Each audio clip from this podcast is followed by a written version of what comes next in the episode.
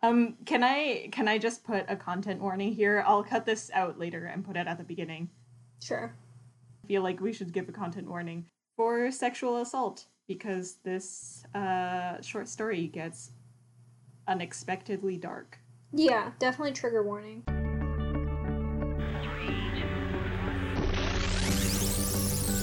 Welcome to Beta Project. Broad- broad- broad- broadcasting from the nation's ca- capital. Brielle and Christine. Hello, and welcome to the Beta Project, a podcast bringing you unsolicited life advice, occasional self deprecating humor, and a healthy dose of book babble. I'm Brielle. And I'm Christine. Completely missed my cue there. It's okay. Post edits. That's true. People will not know. Well, you just explain it to them, so they might know. Don't worry about it. Okay. Um, It's pretty exciting. We're recording for the second time in like two weeks. I know this is this is really a record for us in the last Mhm. like four years that we've had this podcast. Yep. I guess Look we're both us. like free in the summer. Yeah, thriving in quarantine. So we self decided that last episode was pretty good. I was wondering where you were going with that. I started with self. I wanted to say self diagnosed, but then I was like, that doesn't really make sense. But then I couldn't think of a different word, so self decided it is. Mm-hmm. Um, but yeah, we self decided that our last episode was pretty good because we talked a lot about our personal lives. So we're gonna continue to do that. We're gonna start off each episode by like talking about ourselves a little, and we might keep it, we might not. I don't know. I mean, that is how our podcast started, so we've really gone full circle at this point. That's true. We Yeah. used to just talk about ourselves. That was a disaster. I'm pretty sure I at one point I asked someone to listen to like this podcast, Yeah. and then I was like, "So, like, any advice?" And they're like, "Um, don't talk about yourself so much. No one really cares." I'm like, "Oh, Wait, I'm- got it." I'm gonna bleep the name out later, but was it? Uh-huh. yeah, I thought so. He's like, no one really cares. They just care about the books. So just talk about the books. And I was like, oh, okay. Wow. No, screw you. I'm. I think we're super interesting. We're gonna keep talking about ourselves. Hey, look, you don't have to listen to us if you don't want to. So, Okay, do you want to start with your life? so I am on a journey to become a Twitter comedian. Okay. Why do you sound like you don't know this? I've told you since. The, okay, right. I started. I'm just this- wondering where the story is going. But okay. Oh, this story is just me reading one of my tweets. okay. Okay. So last week I tweeted, I had a project on COVID due last week. I still don't know much about COVID, but here are some things that I learned while procrastinating hair and skincare strategies, intro to machine learning, the price of luxury condos, and lyrics to every song in Hamilton. So that was my week last week. Oh, Summed up in uh, 260 characters. you want to plug your Twitter so No. people can like that post? my Twitter is actually privated right now, so. Oh. Well, Sorry. that career might take a while to take off then. It's fine. We're we're going for like a uh slow slow start, soft opening kind of uh career trajectory right now. I see. I think one of my Yeah. greatest fears is actually having tweeted something which seemed appropriate at the time but later became inappropriate and then somehow like pe- important people see it and then I get in so much trouble. So I installed I don't even remember what it is, but like I think like there was something that you could install so that Twitter will delete your old posts. Like it'll delete your posts that are like for example 2 years older Oh. and then that way you never have like super old posts that could be inappropriate or like cause scandal. I don't know, just in case I ever get on a reality TV show or something, and they look into your history and they're like, "Damn, this girl was like so bad." That's how you get onto reality TV shows. I don't but like if you don't have a scandal, you can't make it onto a show. Do you think that's how they cast? I thought it was Um, yeah. Totally. Okay, you are the one who watches reality TV all the time. You should know this. Well, I don't think they cast. At least that's not how they portray it. They're always like, "Oh my gosh, we're so shocked this didn't come up in the background check." I don't know. I believe them. So naive? Like, what are they gonna say? Oh yeah, we cast this person because we saw this thing in their background that was super sketchy, so we thought it would make good drama. Yeah, I guess. Um, I actually became friends with this guy who was a chef at a university. Mm-hmm. And I was talking to him, and he was telling me about how he auditioned. Is that the right word for it? I don't know. For MasterChef Canada. And Oh, cool. literally during his interview, they were like, Are you willing to throw a plate across the room? Like, like pretend to be so mad that you shatter a plate. And he was like, No. And they were like, mm, Okay, then like, we don't want you. So. Wow. I I guess it's like how much are you willing to do for fame? Because if you threw a plate across the room, like you'd probably be the villain, right? And then you'd get a lot of hate in real life. Okay. Um, my life. So we talked about how I'm going to therapy last week. This week, when I met with my therapist, I was like, we like we, we, we were going through one of those thought exercises, you know, the cognitive distortions. Sure. You know, okay, so it's like basically the the week before I was like, oh my gosh, this is like so amazing. Like I like I definitely do a lot of personalization, which is basically like where you just believe everything is your fault and like Mm-hmm. yeah, you just like carry all the blame into yourself and don't attribute any external factors to it. Um, and then and I was like, oh my gosh, this is such a breakthrough, like such a big problem. I can't wait to find out what other big problems I have. and then this week we went through like the rest of them and then discovered that I don't really have any other big problems and I was kind of disappointed. Um, weird flex, but okay. I was like, I was literally, literally, my words were like, I'm kind of disappointed. Okay, should we move on to the actual yes. book? Please, let's move on. Okay. All right. Guess the quote. I can go first. Okay, go. What's your name? Is it all three girls? Ding ding ding ding ding. Woo! Okay, mine is. What is it? Where do you hurt? Is it all three girls? hey, yep. Okay, you know what? We suck. I forgot that we didn't even introduce the short story we're reading this week. oh no. Okay, so our short story this week what was Girls at Play by Celeste Ng. It Okay. Was, it was a heavy story. it was. I did not, I did not expect, expect that. Yeah, me neither. I just. Anyway. Okay, favorite character on three. Okay. One, two, three. None Angie. of them? You can't say none of them. There has to be like, what's your least abhorred character then? I don't know. I it, I didn't I didn't feel an attachment for or against any of the characters. Okay, but if you had to rank them, well, who would be your number one? Oh my god. I guess maybe the narrator because like that's the point of view that you can empathize with the most. Mm, that's true. That's basically why I chose that too. Ah, And I just picked Angie because I like I thought her name was the prettiest. Wait, do you know who narrates it? And it was also the first one. So I'm confused. Is Angie slash Carrie slash Mandy one person? No, they're three people. So they're actually three people. Yes. Okay, and then who narrates it? All three of them? That's what I'm wondering. I don't know. So I had a hypothesis that like they were actually one person, and this one person was just super lonely and pretended that they were three people. Okay. Cause like it just doesn't seem to make like all of the all of the um speech Yeah. seems like it's coming out of one person. It's just it says we asked, we said. Yeah. And like they all seem to work in uniform all the time. Like they all feel the same thing. I don't Seems- know if that's like a plot thing or that's like a literary device thing.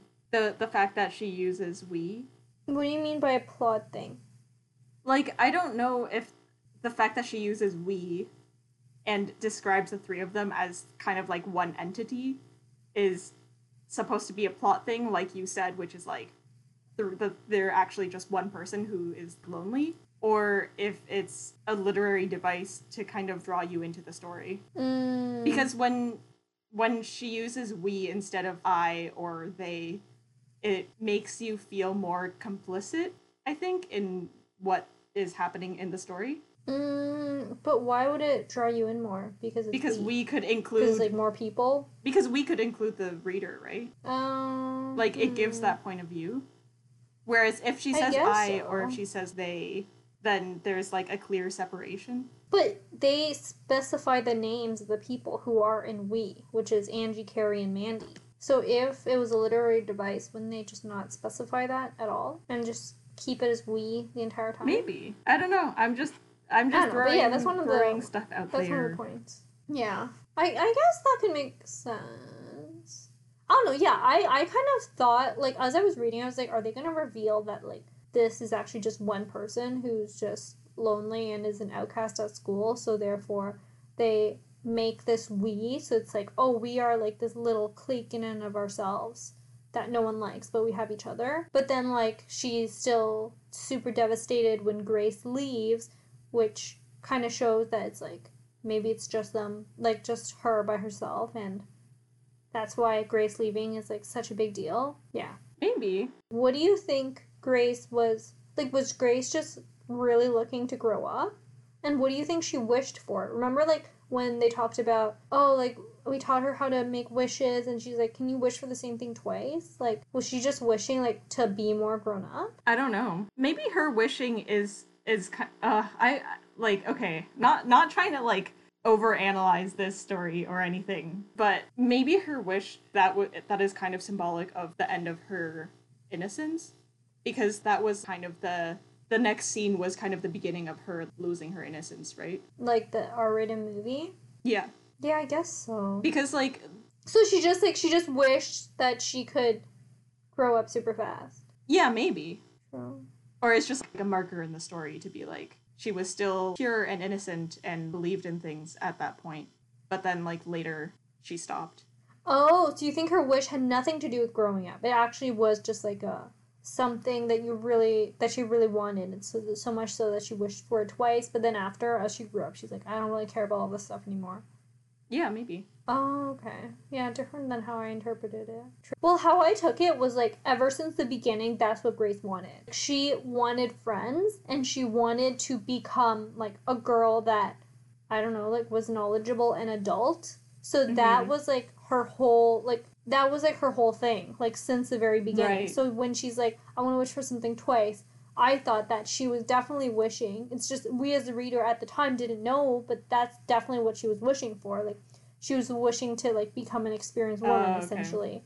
And then like that was like what she was chasing. Mm-hmm. Um and then Yeah, like sense. Angie slash Carrie slash Mandy was kind of like her like her way of getting that and they kind of realized like they were I thought they were like looking for a true friend and then then they realized that the only way for them to keep Grace as a friend was to like listen to Grace and give her everything that they knew. Right. It's kind of like the tables turned in a way. Now Grace has the power. Yeah. Well, I kind of think, yeah, like I think maybe at the beginning, like when they were getting to know each other, maybe she didn't, but she definitely like got the power as soon as Angie slash Carrie slash Mandy like became attached to Grace as a friend. Right. Then like everything, it was like, okay, what do you want? Fine. I guess if that's what it takes to keep you as a friend, that's what I'll do. I'll like teach you everything. Okay, but then how do you interpret the ending where they pinned her to the ground and forced the bracelets onto her and stuff? Well, I think it's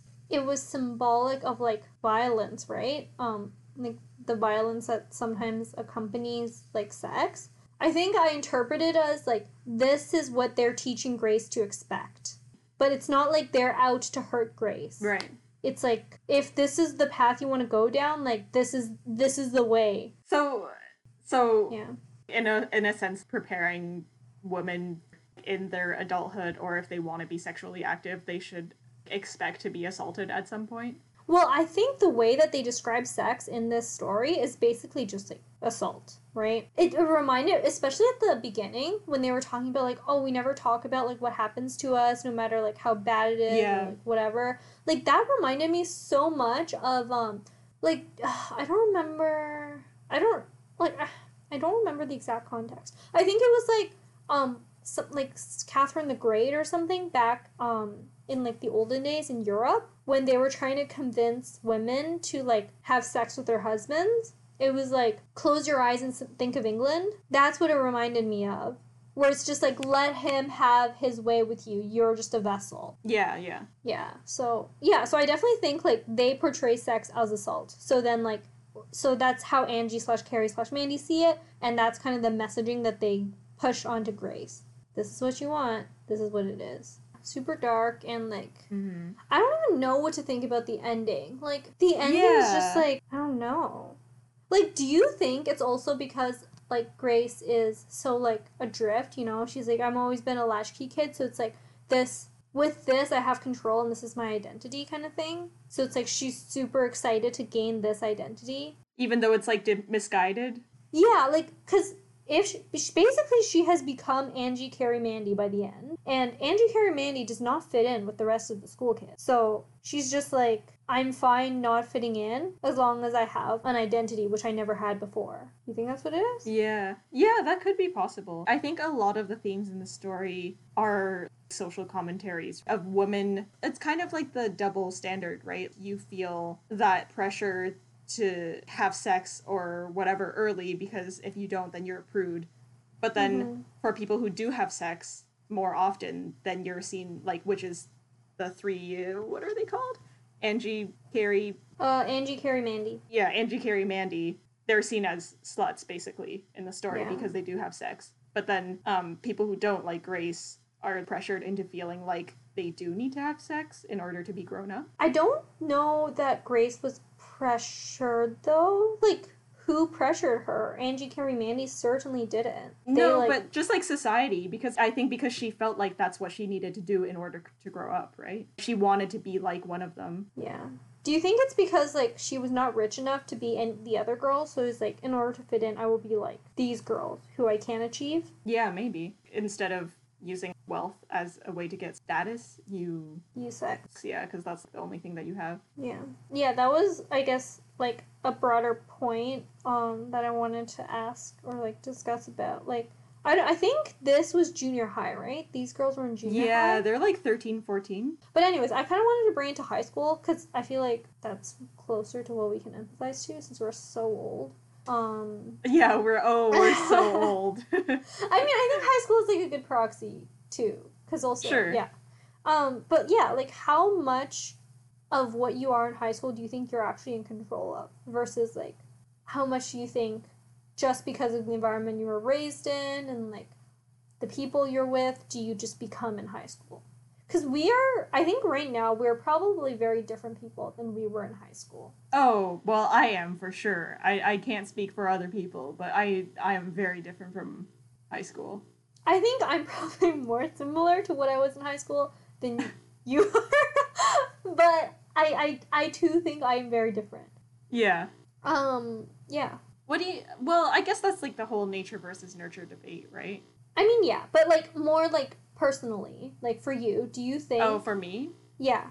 I want to say 50-50, but I was bullied in junior high, Mhm. which is middle school for me. Mhm. So I feel like by the time I got to high school, I had built up a certain amount of resilience. And I know that's not, unfortunately, like not everyone who is bullied kind of comes out like stronger on the other side. But I was lucky that I happened to be in an environment where I was given the tools to come out more resilient. And so I feel like by the time I got to high school, I wasn't very easily peer pressured. And I know, like, I wasn't very easily peer pressured in high school. I don't think I can say the same for middle school. But yeah, by the time I got to high school, I was kind of like, well, either I'm going to find people who are lovely and will accept me and not put me in difficult places, or I'll just be happy on my own. Yeah, so at the same time, I think I feel lucky that I quite easily found a group of people in high school who I got along well with and who I think had my best interests at heart. And uh, it sounds like I'm complimenting you right now. That's so You're not what I was trying to do. so so I think it's easy for me to say that now because I did find people who I got along with very easily. Yeah, so that's that's why I want to say like 50-50. Yeah. I think that our high school was okay, well, I can't say for our high school in general, but like the people that we hung out with did not Yeah. do a lot of peer pressure. Like, I don't think I felt peer pressured to do anything at any point in high school. I think it was more peer pressure to do well in school, which is, but yeah.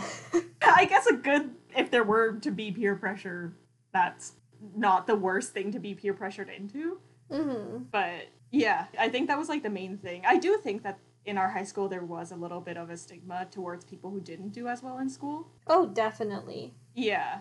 So so that's not great, obviously. But I think that was really the only place where judgment or peer pressure came in. So I guess I just have always wondered if I had been in an environment where there was like okay, so I didn't touch a drop of alcohol in high school. I didn't do any Mhm. drugs. I did not go out to house parties. Like Yeah. very straight laced. I didn't Yeah, have my first kiss until like after prom. Um so like Yeah, when literally that. when high school was over, that's when I had my first kiss. So like super straight Yeah.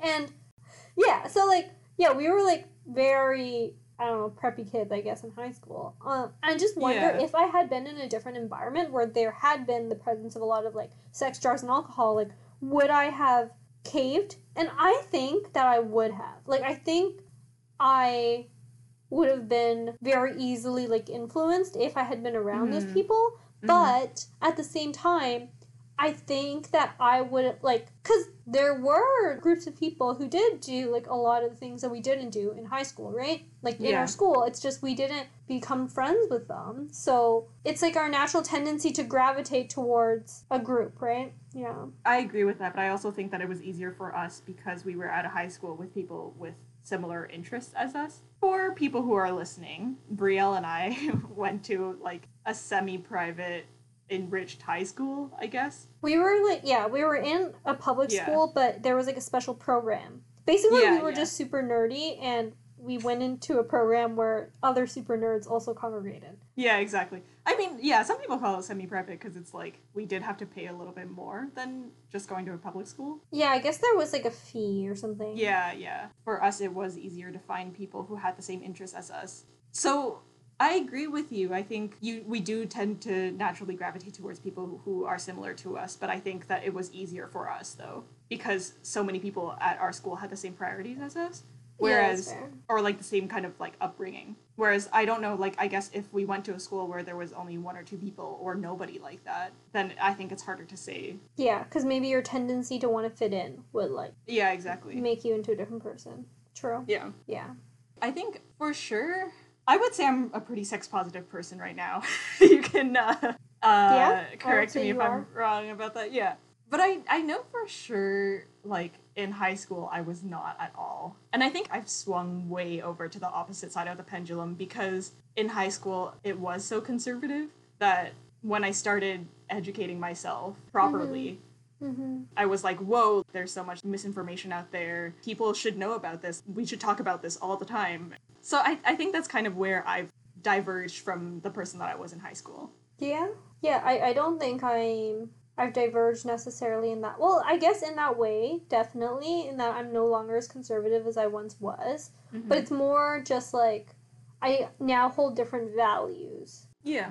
I'm pretty sure if I had a talk with the person I was in high school, my high school self would think my current self is a letdown. And be like, oh, you really, you really let yourself go. Like, Right, do right. not, like, you're not, you're not running full tilt anymore. Like, could be doing so much more with your time. Like, what are you doing? But it's just like your values are so different now, or like, I, I guess my values are so different now. It's a good thing that people can change. No, that's definitely. how you grow, I guess. Yeah, definitely. Like, yeah, you wouldn't want to necessarily always stay the same person you were in high school because that's not a fully matured version of yourself. Yeah, exactly. Like, I really hope 10 to 20 years I am not the same person that I am right now because Mm-hmm. that would be kind of sad if I was. Mm-hmm. Yeah. Mhm. Okay, and then the last thing I wanted to bring up was we did do an episode a long, long time ago on another one of Celeste Ng's actual novels, which was Little Fires Everywhere. Yes. So, how did you think this short story compared to that? Hmm. Because I was so in shock when I read this short story because it seemed so different. Really? I okay. I disclaimer have not read Celeste Ng's books in a while. I've read both of her books, Little Fires Everywhere and Everything I Never Told You, Mm-hmm. and I can't remember like exactly what the plot was about, but I do remember that they were both like a little bit dark. I guess so, because Little Fires Everywhere did have teenage pregnancy. I think all of her books kind of have a light tone, but then like very dark undertones, if that makes sense. And I feel like this fit in with that style because if you just look broadly or surface level at this story, it seems, you know, it's a story about four teenage girls, right? Mm-hmm. But then when you actually read it, it's it's very dark. Mm-hmm. I feel like that's kind of similar to how most of her, the two other books that I've read from her, are like. Also, I wanted to point out while we're talking about this, when I first read the title of this short story, which is Girls at Play, I was like, oh, this seems like a fun, innocent story about young children. I don't know, or like children playing at a Yeah, playground. yeah, girls right? playing. Like girls yeah. at play. Yeah. Mhm. But then I only noticed this after I finished reading the story that there's a comma after girls and it changes the meaning of the title very drastically. Oh my gosh, I never noticed the comma. Yeah. Wait. Oh, I get. Oh, okay. Yes. Yeah, makes- because then it turns the word play into a noun instead of a verb and then you realize that it's not necessarily happy frolicking in the meadows playing. It's it becomes the girls are the object rather than the subject.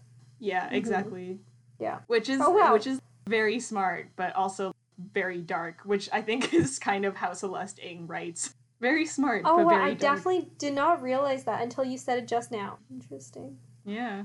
I guess what threw me off, yeah, like now that you talk about it and I think about it, I didn't read her other book. I only read Little Fires Everywhere. But I think Mhm. that what it, like, you're right in that they do talk about, like, girls and, um, I guess all of the issues they experience as they mature, but Yeah. the difference between this and Little Fires Everywhere was that Little Fires Everywhere wasn't always from the point of view of Pearl. Ah, I forget like the other girls' names, like Leah or whatever. Yeah, yeah, yeah. Yeah, yeah. So like it was written from their point of view, and they were coming from like the more affluent point of view, right? Right. So it was a very different perspective than what we see with like Angie Carrie Mandy, the outcasts.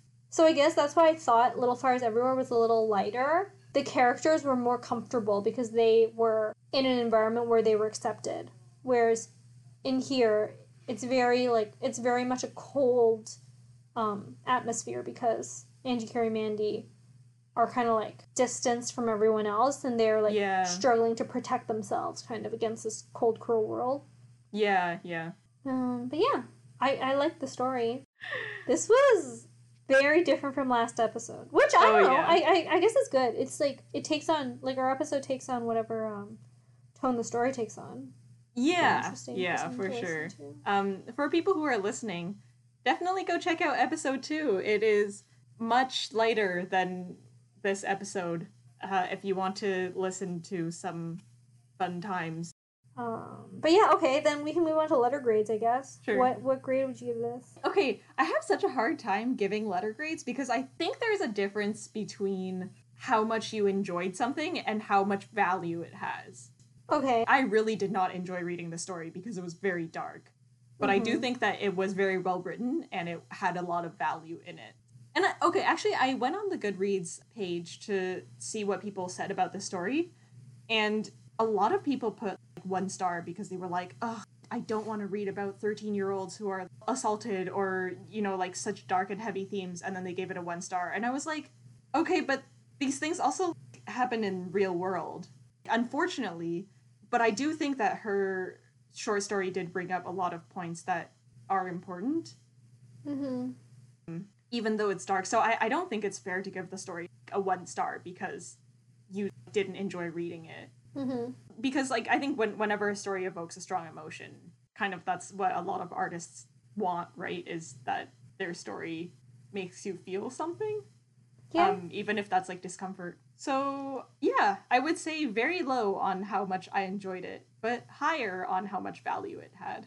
so if you were an English teacher and you read this, what grade would you give it? Okay.